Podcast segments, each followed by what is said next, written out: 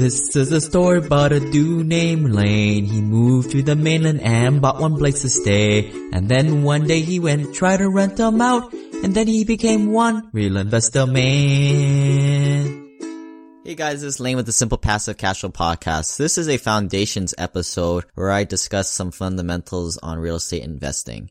Today's topic is about primary, secondary, and tertiary markets. What are they? And I also wanted to get into discussion about A, B, C, D class rentals. People always want to know where is the best place to buy rentals. The way to explain this is there are primary markets such as Dallas, Seattle, Los Angeles, San Francisco, New York. You know, these are all the big metropolitan areas.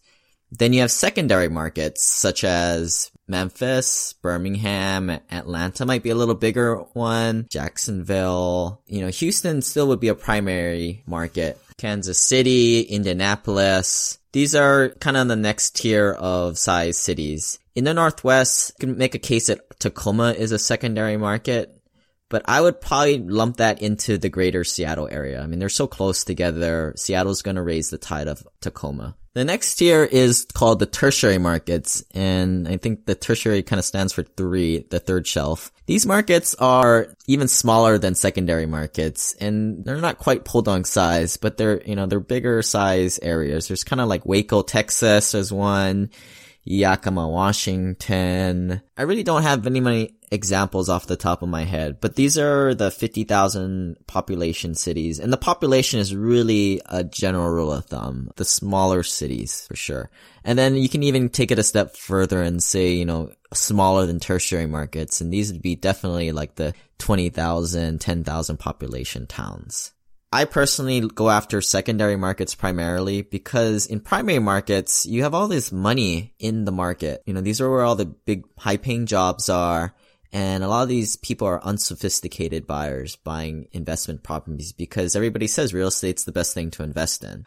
Unfortunately, what happens in a lot of these primary markets, take Seattle, I've heard this statistic about 80% or the greater majority of non-owner occupied homes are owned by a landlord that just owns one single family home. Minority of the other homes are owners that own multiple. But that tells you something. Most homes are owned by unsophisticated buyers who are buying non-performing cash flowing assets and they are just investing for appreciation.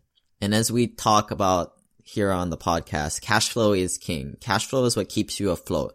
Now, if you're a billionaire or multi-millionaire, you probably don't even care about cash flow. You're just looking for capital preservation.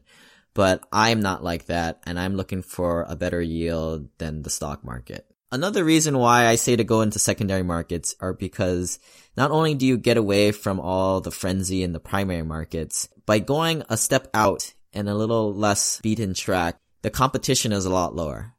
A lot of these towns, there's not really these big population of investors going up and driving up the price. In terms of the economy, the secondary markets tend to have a little bit weaker economies than the primary markets, but it's still very strong. It's better than tertiary markets. One nuance to understand is, you know, you want to buy in secondary markets with robust economies. Like Kansas City is a very good example. They've got all these Fortune 500 companies headquartered in Kansas City. Bad example would be Detroit. Now, Detroit is definitely a secondary market in terms of population and size. However, we all know that it's not a robust economy. So your market selection needs to be both a secondary market with a robust economy. Now currently, as we stand in 2016, I believe that we're in the seventh or eighth inning of the market cycle. So if you were to think of the market kind of like a rising tide, that tide is raising all boats, even tertiary markets and even fourth level markets. I mean, that's why you're seeing a lot of these tertiary markets kind of being sold off as good rental properties and they're performing. But what happens when you have a market correction? I mean, what are the driving economies of these tertiary markets really? I'm just a little uncomfortable that in a market correction, what's going to happen in those tertiary markets? There's got to be at least a dozen good secondary markets with robust economies. I mean, why do you have to go to a tertiary market? The next topic is classes of buildings and classes of neighborhoods. Now, whether you have a primary, secondary, tertiary market, Within those markets, you have different grades of properties and their neighborhoods. The classification is described on A, B, C, D, or F class basis. A is the best, B is the second, C is the next. D and F are kind of synonymous with war zone properties. Now let's start with A. Now A is where all the yuppies and where everybody wants to live. You will not really find any cash flow in these areas because the rent to value ratios aren't going to yield that. These are the places with the best schools, the lowest crime rates. I mean, it's places where I'd like to live. The B class is usually your working class neighborhood. Got some white collar jobs, but most people are pretty much blue collar workers. The C class is kind of the fringe between B class and some people who aren't really fully employed.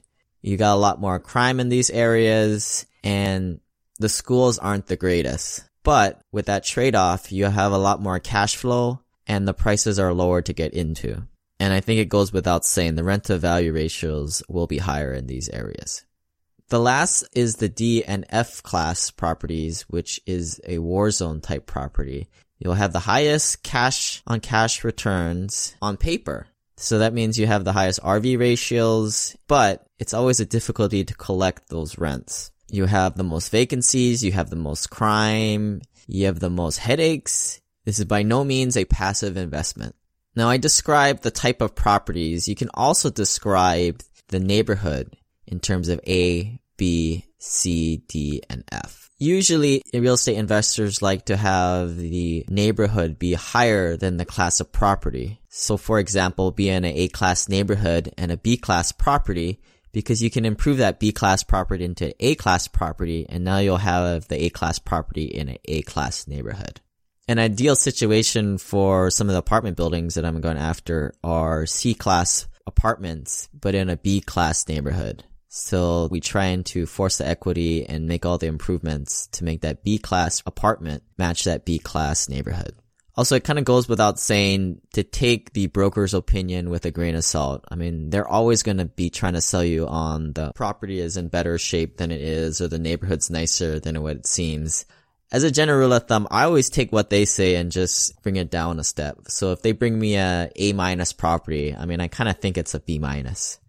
But you have to build your relationships with your people and get that calibrated. And that's it. That's kind of the overview on the classes of properties, neighborhoods, and markets. If you guys have any questions, please feel free to shoot me an email, lane at simplepassivecashflow.com and talk to you guys next time. Bye. This website offers very general information concerning real estate for investment purposes. Every investor situation is unique. Always seek the services of licensed third-party appraisers and inspectors to verify the value and condition of any property you intend to purchase. Use the services of professional title and escrow companies and licensed tax, investment, and or legal advisor before relying on any information contained herein. Information is not guaranteed as in every investment there is risk. The content found here is just my opinion and things change and I reserve the right to change my mind. Above all else, do your own analysis and think for yourself because in the end, you are the only person who is going to look out for your best interests.